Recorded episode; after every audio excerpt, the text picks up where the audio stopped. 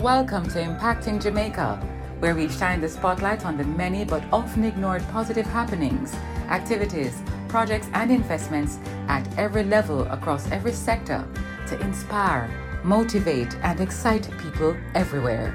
Impacting Jamaica is powered by the Philip and Christine Gore Family Foundation, Manpower and Maintenance Services Limited, Red Stripe, Kyramed, and Proven Investments Limited. I'm your host, Sinai Fleary, and on today's episode, I'm joined by an absolute living legend. He's an entrepreneur, chef, musician, and broadcaster, and many other things. I'm so happy to be joined by the one and only Levi Roots. Hi, Levi, how are you? I'm good, thank you, Sinai. Thank you so much for having me. It's, I'm really looking forward to this chat. Wonderful. Now, Levi, let's start right at the beginning. Like, tell people a little bit about yourself and, um, you know, your backgrounds and how you became interested in cooking. Well, I, I grew up in a typical um, Clarendonian family from, from Clarendon. I was born in a small village called Owls Content, which is just outside of May Pen, um, the capital of Clarendon, as we like to call it. Um, very poor family um, in in the sort of 60s um, when you know Jamaicans was being offered to come to the UK to help to fix the UK just after the war in in, in 1945 and the country was in a terrible state and they needed skilled workers. So I like to look at my parents and people of that generation as one of the first entrepreneurs that Jamaica ever sent out to the world and perhaps some of our greatest minds. Because these were builders and there's a great song you know that says you know people are builders you know with their tools that they were given and these workers were predominantly country country people who had the skills, you know, working in the farms and stuff like my father and my mom, you know, from Clarendon, were that took up the first opportunities to come to the UK. And um, of course, you all the kids were left behind with the grandmas, and it was up to the grandmothers and the grandparents, not just the grandma, the grandparents, to be able to bring up the kids. And of course, I was left behind with my grandma, her name was Miriam. And um, we didn't have much. You know, I suppose the only thing that she really had and that she knew was how to cook and how to look after these five children that she was left with. Um, all of a sudden, when my mom and dad went to the UK, she was left with this, you know, with five children. And the only thing that she could do as a woman then was just to teach us the stuff that she knew um, as a as a woman back then in, in the 60s, in the 60s and 70s. And um, the main thing that she knew was how to cook and was how to be able to make these wonderful relishes or sauces, whatever she called it back then. It wasn't called sauce, it was, was more of a relish that you could, we always add the yams, the potatoes, the bananas, and all the sort of provisions of the food that my grandfather would grow out in the back in the backyard, you know, the ackee tree, everything was there. Mm. But the only thing that we couldn't afford was the other things to make the meal a rounded meal. Um, but my grandma was just great at just making these sauces without meat you know, just using herbs and spices and a little bit here and a pinch of this there that we all grew in the garden anyway.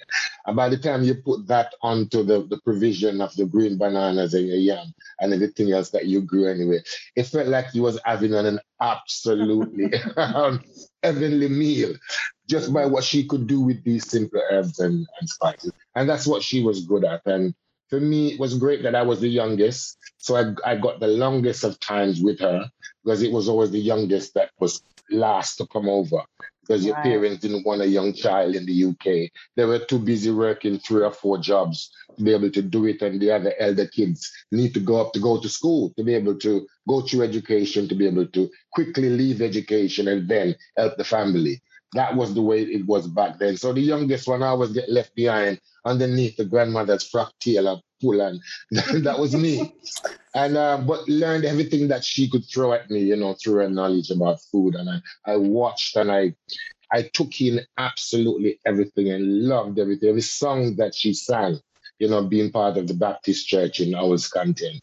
Um, every musical note that she ever sang to me as a child stayed with me until eventually it was my time to leave her. And it was perhaps the saddest part of my life ever to leave this wonderful woman who was mother, father, you know, um, cock and hen and everything to me um, as, as a child, and then having to leave her and and come to this new country, which I, I didn't ask to come here. Nobody, I didn't even look at me and says, young man, do you really want to leave this beautiful woman and this idyllic paradise of a, a place that you were with every tree has fruits on it and every rivers of jumping fish and everything as it was back then. Nobody asked me if I wanted to leave, but um, I, I, did have to pull myself away from her. But I, I took everything that I could of that knowledge of the food and the songs and the stories and the Anansi stories and everything that she brought me up on. And, and I think that's what made me into the man who I am today. Yeah, it's so wonderful to hear you speak about your grandmother and your grandparents and how their influence has really just made, like you said, made you into the man that you are. You're a musician, you're a chef, and it's just like hearing you speak about your grandmother. I, I can imagine you in the kitchen and, and seeing her humming around, making her sauces. It's it's really, really a fascinating upbringing that you've had. Um, talk to me about where you are now because you do so many things like i mentioned a musician a broadcaster you have your own radio show um, you know you're an entrepreneur you have countless yeah. products as well in the supermarket um, what's your secret to success i know it's a lot of hard work but how do you yeah. function every day and manage to still do every single thing so well each person's secret to success will be different because you will be surrounded by different people and different scenarios. So your journey, it, it is all about you. So minds won't be like anybody else, but I think it could inspire others. And I think the, the, the key part of my story and the reasons how I managed to do that is to be very resilient and being able to adapt, be adaptable to change. Um, and I'm having to learn that in the latter part of my life because as, as a Jamaican and as a Caribbean person and as a Rastaman also, it didn't allow me to change. Um, because, you know, you always be singing the same song, you know, as Bob Marley say, it's always about redemption songs. Um, mm. And that's how I grew up with that attitude to, towards me. And it wasn't until when I, I, I I sort of became the new Levi Roots, I suppose. When I got educated myself, I had to go through prison at Her Majesty's pleasure and everything to be able to come outside to be able to see some other light than what I light than what I was seeing when I was growing up as, as a Rastaman via that way. And it was a discovery at, at a later part of me that I needed to change. You know, you, you have to change from where you're coming from because your journey may have ended there, you know, where you know you had come to. And if you don't discover the new you at such a point when you get there, then you'll always be going through shallows and in miseries. You will never get your tide that will be big enough to take you off your desert island and, and swoop you straight into paradise where, where, where, you, where you want to be if you don't recognize the tide when it comes. And the tide is always rocky and rough. So sometimes you don't even recognize it. So it's that change you have to recognize that you need to change. You need to be susceptible to change. You have to be like a bit like a chameleon lizard. You know, the one that when it's on the thing and no matter where he's from, he just blends in and you can't see him like, like that. That's how we needed to be after what I knew, what we went through as a people. And we, you know, Rasta always teach you that you're living in Babylon, and His Imperial Majesty had said that when you're in Babylon, you need to be able to function um, as not like them, but but as a part of the system. His Imperial Majesty said that. Otherwise, you need to get yourself out of there. Unfortunately, some of us can't do that. So we have to be able to blend in and be able to function. And when my time came, that all of a sudden I was usurped into, you know, into a position of having these great people like, you know, Peter Jones and, you know, doing all kind of different things with business people that I could never have dreamt that all of a sudden I was in it. Maybe I would thought it could have taken you years, and you think, yeah, you believe it, and you've worked hard, and you've learned to get there. But for me, it was just boop. All of a sudden, you're you're there, and when you're there, you have to perform. Mm-hmm. Otherwise, it's ejection straight away because these people that you know when it's not going to take you if you're not the real deal that they had believed you who, who you to be. Um, so it's having to be able to change and to be able to fit into that room and I'd be able to get there with these business people. When I'm talking to the chief of Sainsbury's, that could make you as somebody who's making a sauce in your kitchen and the second biggest, you know, um, supermarket in the whole country. You know, you're talking to the chief of the head of the man and you've only just been in the business for a few weeks. You have to be able to change from being the Rasta man that was on the streets of Brixton back then and a, a hustler and a do all type of things and all these things to being the person who this man expect you to be. So is is that what I learned? And I think that's my greatest message that I can give to people. If your aim is to be at the top, at the very top, you have to believe that those people that's going to be there it's not going to be someone like yourself. It's not going to have the knowledge where you are. You have to be able to step up to where they are. Still be you, but function, you know, into the way that you can be able to feel comfortable with them where they are. Wow a word. I hope people are, are taking notes. I'm like absorbing everything you said. And the thing that I love about what you said there is, you know, you have to be able to change, you have to adapt. But what I love about you is that you've always stayed true to your roots. and, um, you know, you haven't shied away from who you are. And that's what I love. You know, when we look at the Levi Roots um, products, you know, there's the red, gold, and green colors there that represent you as a Rasta man. There's the picture of you with your locks that represent you. And I think that's what we love most about you, Levi, is that you haven't changed for anybody and that you you represent yourself. You know, I think Sinai is that realization that you are valuable, you know, that that that it's the you that people are invested in. But you have to be the best of you. You can't be any old you. So when I'm saying to be yourself, I'm not saying be the you that if you you get up on you and do the same type of thing. I'm saying be that best person that even you would invest in you. And you shock when you hover above yourself and you look down and you think to yourself, Lord have mercy, I need that. and you, you really, that's the change that I'm saying that you have to be able to go through. And, and when you recognize that, that's when you can be able to sell yourself. That I was saying to myself, I'm not selling the sauce. That's not what I want people to. You know, these newfound mainstream people that the Dragons Den had allowed me to be able to be in front of once I was on the show. I was saying, I do not want them to buy reggae reggae sauce. I want them to buy Levi Roots mm-hmm. because that's will give me an opportunity to be inside their front rooms, in so to speak, and not just them saying they're using my product and don't care about who makes it. Like a lot of brands that we that we buy that doesn't have a personality there in front of it. It's just a product and we use it and we don't really care about it.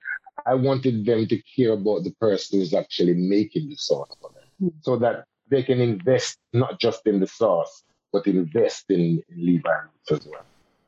Absolutely, well said. And I mean, let's talk about like your daily habits. Um, you know, what are some of the key things that you do every single day that you would encourage somebody else to do to sort of get them through the day to day, to get them to be the yeah, best version yeah. of their self? What are some of your tips? Well, you know, I give thanks that, you know, the Lord blessed me that when I was of age, you know, I would have loved to have, have all this when I was younger in, in my 30s and that sort of stuff like that. Enjoy, you know, things in a in a different way. But I was blessed in my latter years. I was in Dragons Den when I was 48. Mm. So that means I had a, a, lot of knowledge behind me. Um, so I was managed to be able to can, you know, to keep myself steady when moments got rocky, as as they always do. Mm-hmm. But my method is always to keep fit because I came in latter at the age of 48. So my routine involves about the body, about when I say to be the best of you, that's also about looking after the self as well to um, doing everything else and looking after the business. So it's really important for me to be able to to get up every morning and feel that I have serviced that Levi Roots that I'm that I want to sell to the others. I don't just regard myself as that commodity that you just get and just do your thing. No, I, I try to stay fit. I eat healthy. Um, I look after my body and I make sure that that is my temple. That I have this thing of saying your health is your wealth. It's not about the money that you have in the bank or whatever. Because if you're not healthy, then all that doesn't mean anything at all. And if you're not healthy, you cannot be there for your family and for and forensic. So with all the fandangles around you, the main thing for me is to keep my body fit. So when you say when I get up in the morning, how you know how does my mindset?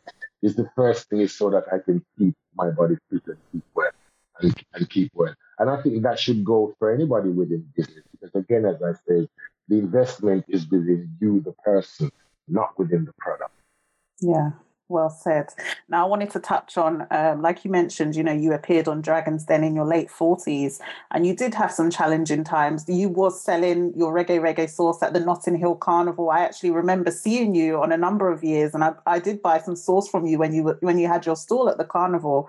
And one thing that I found out was that you know you you was doing your sauce for a long time and and you wanted investment you wanted backing but you was told that the reggae reggae sauce sounded and looked too black. Tell us about that challenging time and how you overcame that.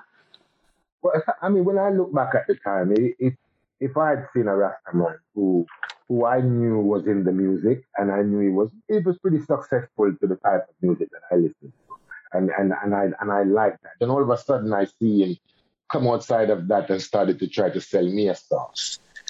And I was a Caribbean person, I can make my own sauce already.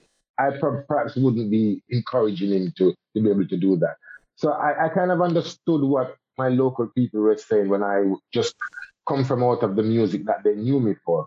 As a member of Sir Coxsone Sound, I was touring with Luciano, whoever's, you know, name that you can mention within the music business you know, Levi Roots was was up there doing his stuff with them. And then all of a sudden, here I was to these people in Brixton, my local Brixton, trying to sell them a sauce, and, and it just wasn't happening. And then I said to me, Levi, no, man, why you don't sell we a drink or something like that, that we can drink it straight away? But not a sauce that we have to go and go cook with it. Mm-hmm. Because we know Caribbean people, we make all our sauces ourselves, but we cook and use our own ingredients. And I was I was thinking falsely that I'm a Caribbean person. Great, I've got a Caribbean sauce. I've got a ready-made market because it's pure Caribbean people live where I live. And it took me a while to wake up to think that that was the wrong science when you're thinking of, of doing business, that you need to find your market. It's not necessarily the ones who are in front of you is the market for the product that you have. And it wasn't because of rejection by my own people that just said, they're not buying it, the stars just wasn't going well for me. I'd spent all the money that I'd made originally you know, from selling it, you know, local. Um, and then I realized that I need to get out of the area and, and find my, my market. And um, I decided to go into the English countryside because I, I realized not, not because of rejection of local people. It wasn't because they didn't like who I was or didn't like the sauce. It was just that they made their own sauce. Mm-hmm. So I had to find a market that didn't make Caribbean sauce. And for them, it was strange to see a Rastaman tell a story with his guitar, a song. And on top of that, the product was good as well too. So in some ways, you know, that is the archetype archetypal lesson I think for a lot of small to medium right now. That you, you may be struggling and you're, and you're wondering why your product is good, you are good as a salesman and you're out there, you're still, you're still failing like I was. But the point is, I didn't really look at the market and say that that's not my market. I need to find this niche of a market who, who, who identifies with my product, but also it's not too saturated with other products. And that's why I would mainstream with it and. Yeah, amazing. And I mean, as as a, such a successful entrepreneur, um, what are some of the key skills? We're seeing more people turn into business, more young people turn into business, and more people from from the Black community turn into business and, and opening up, you know, online businesses, opening up, you know, stores and stuff like that. What are some of the key skills you think we need to have to be a success? Well, I think most of us already have some of that I think we are great entrepreneurs as a people. We're great selling. We, we love to sell things. You know, I, you know, for, for me, that's a, a, wonderful skill to have because as an entrepreneur, I think that is the main skill you need to have in, in the bag. You know, is how to sell whatever you have. So I don't think there's a problem there. And if you're starting out in business, I think you will have to know that that is a skill you, you need to have. But I think what needs to be done is to work on the product idea and the business side. Uh, we are great hustlers, as I used to be. And, and, it came to be something that helped me in the end anyway. But hustling is different from business. It's absolute. And the mentality of, of having that sort of long term thinking way was something that was big for me in my change from becoming somebody who was a hustler on the street to somebody now who had to wait around for the profit is, is a totally different science. And it took me a long time to get used to that. But that, as a business, I think, and often that is the big two difference with it. Because you're assured when you wait around for it. And you don't gamble with your own money that you work, work hard for. you make calculated risk. Mm-hmm. And that's different from, from gambling. It's like, you know, somebody don't just see a ass and say, oh, I like the game of that, I'm going to put money in it. The businessman will make the calculated risk. He'll try to find out who the trainer is, who's the dam, you know, who's the artist father, who doesn't matter what they do before and all this. And then he probably puts edge, edges his bet. And that's a bit like a, an entrepreneur. So it just have that thought process and thinking of, of how, how, how do other people survive in this particular market? Because each market is different. But at the end of the day, that science of being a business person that thinks long term, I think goes across all business. And, and that's a crucial tool to have in your bank. It's, it's that thought process. Mm-hmm. Now, Levi, I know you're always so busy. What do you do to relax? Lord have mercy. um, well, you know, you know, in the kitchen is perhaps I is, is where I I try to spend a lot of my time because I, I love it in the kitchen. I'm always creating. I, I am so lucky to have written I think um, seven cookery books um, so far. Um, and and it's great when I when I get it and I and I it's a bit like music. I think for me, creating recipes is like music. Music is my first love, and I love to pick up the guitar and work on the chords and the notes and then to write the lyrics and the song and then go in the studio and put it together. And it's the same process when I'm when I'm doing food. I love to have a load of ingredients in front of me and then work out what can I what can I create today, um, and and then you know put the pieces together of it and then provide a mix. Is, is when you look at it and you, you think wow amazing, and then you you just keep on. So that's what I spend a lot of my time time do, and it's part of the business process um, mm-hmm. because new products is always something that we're working on, and so um, I try. That's why I have to keep so fit because I do eat a lot um, because the, the kitchen is my favorite place. Oh, okay. I was gonna ask you. I was like, do you take? Do you taste every single thing that you cook? Um, that's a good point, actually. No, I, I, I don't think it's necessary for for that because a lot of food that chefs do cook is something that you do time and and time again. And if that process is there and you've done it so many times, for instance, if I'm cooking rice and peas or something, I, I don't need to taste my rice and peas. You know that you know if I'm cooking any one of the great Caribbean dishes, you know, African sauce, you know, the ones that you've, you've done and they're part of you, you are, your makeup and your genes and everything. I, I don't think that, um, you, you know, you really need to, to, to, taste that. Well, I don't anyway. Um, yeah, it's, it's just something that you do and it's a skill that, that you, you have. Yeah. And I wanted to ask you, you know, when you're cooking, like, do you measure your seasoning or is it just you just sprinkle until that's enough? I, I, think it's a good thing for people to say, you know, you, you sprinkle and that's enough because of just what I said before. If you have been doing it a long time, mm. you, you should do. But I think when you are in a restaurant, if you're cooking for, for other people and you're cooking for the masses and you're working, I think you really do have to look at your measurements in, in, this other way because you can't afford to get it wrong. Mm. But when you're at home and you're flipping and you're doing and you're doing all your tactics, then then it's fine when the meal is for you. But I do think when when you've got the responsibility as as chefs as one of the, most difficult jobs is when you are actually feeding people, especially Caribbean people. I gotta I gotta say to you, Sinai, where they love their food and they're passionate about it. it's gonna taste like oh their grandmas make it, and you're mm. thinking, I never knew your grandma. it's, it's, it's, a job that you cannot afford to just throw things around. You really mm-hmm. have to make sure you're picked up for.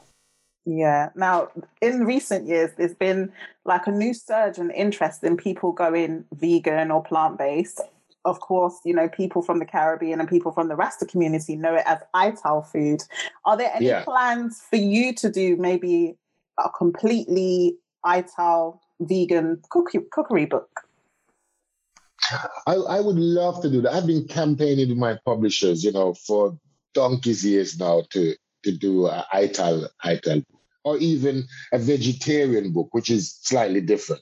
Mm-hmm. But they just won't have it. You know, it's it's difficult for mainstream publishers to to want to do that those type of because the sales for them is just not there.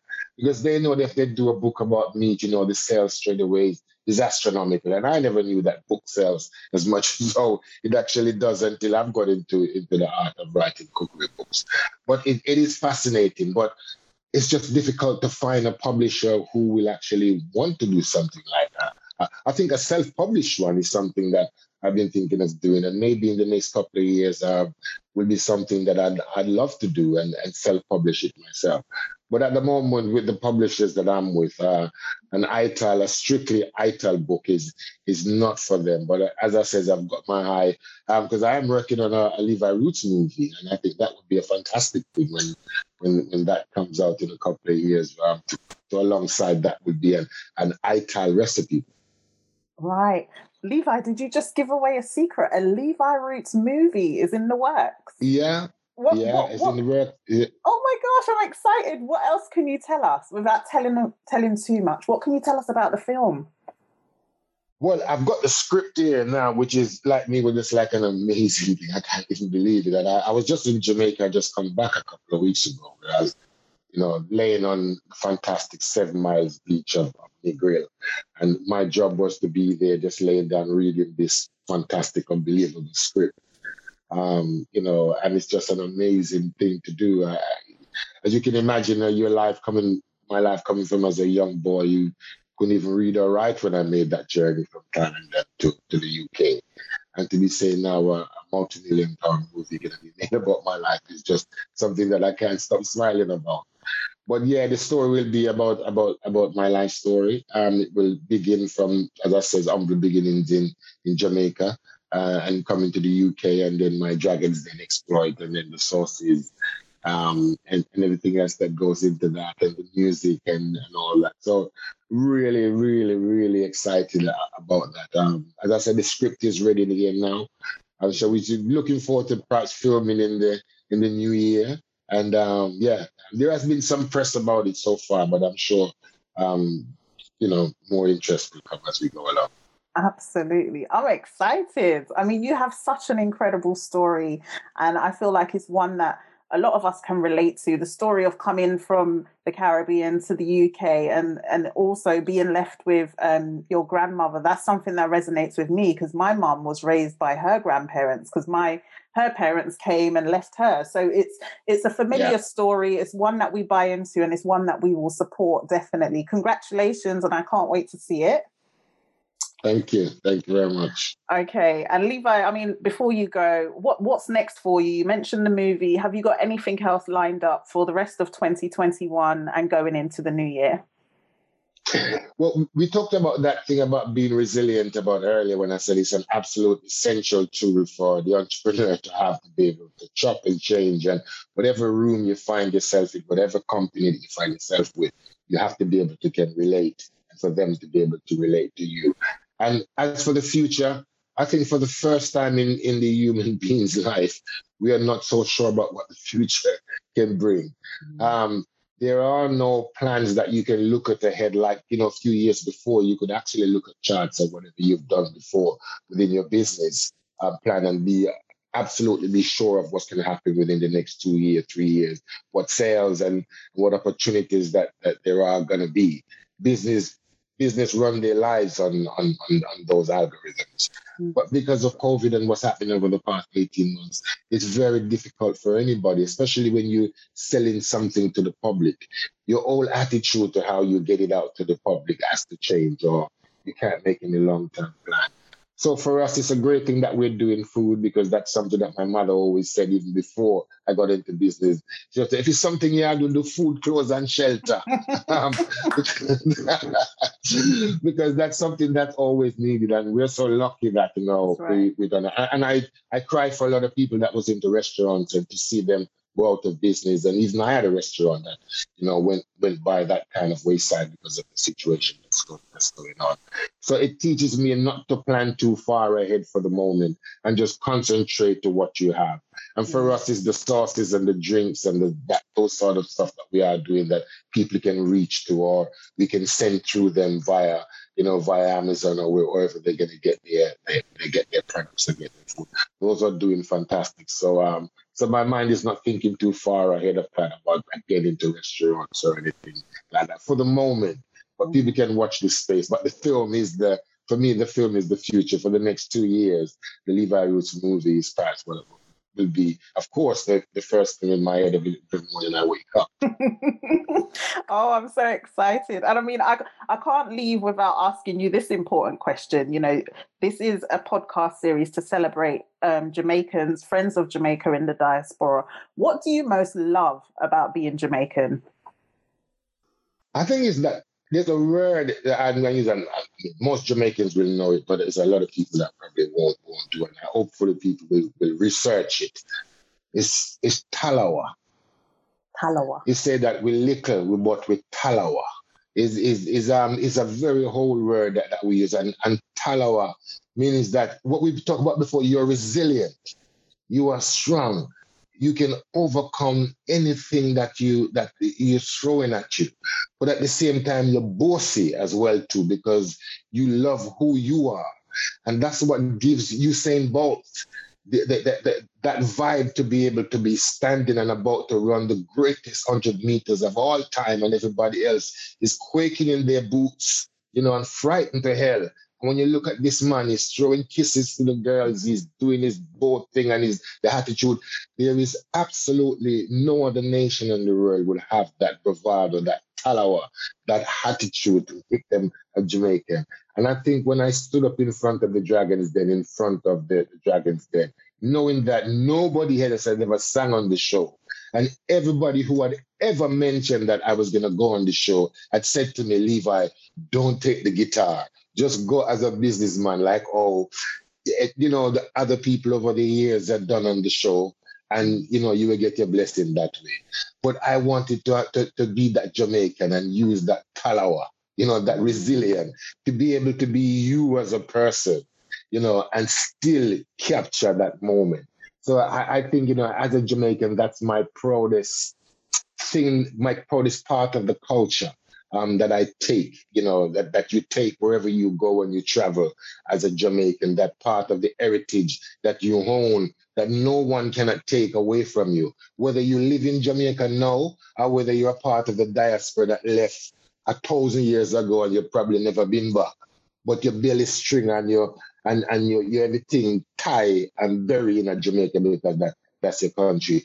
That is the talawa where what makes you who you are. So if I take anything away whenever time I travel, and what I want to give back is by expressing that talawa, and then hopefully people will adhere towards it. So that's that's my Jamaicanism. Absolutely love it.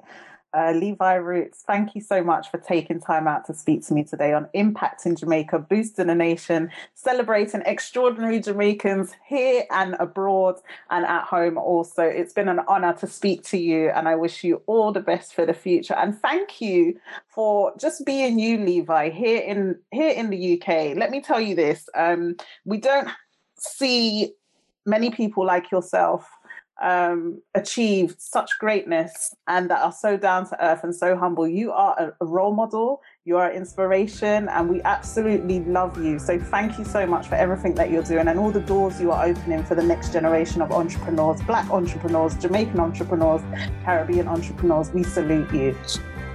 Thank you, Sinai. Impacting Jamaica is powered by the Philip and Christine Gore Family Foundation, Manpower and Maintenance Services Limited, Red Stripe, Carimed and Proven Investments Limited. If you or anyone you know is involved with projects and activities that excite, motivate, and encourage, send us an email to impactingjamaica at gmail.com. We'd love to hear from you. Do join us again for another in the series on Google Podcast, Audible, Spotify, Podcast Addict, and Stitcher. You can also visit us at impactingjamaica.com.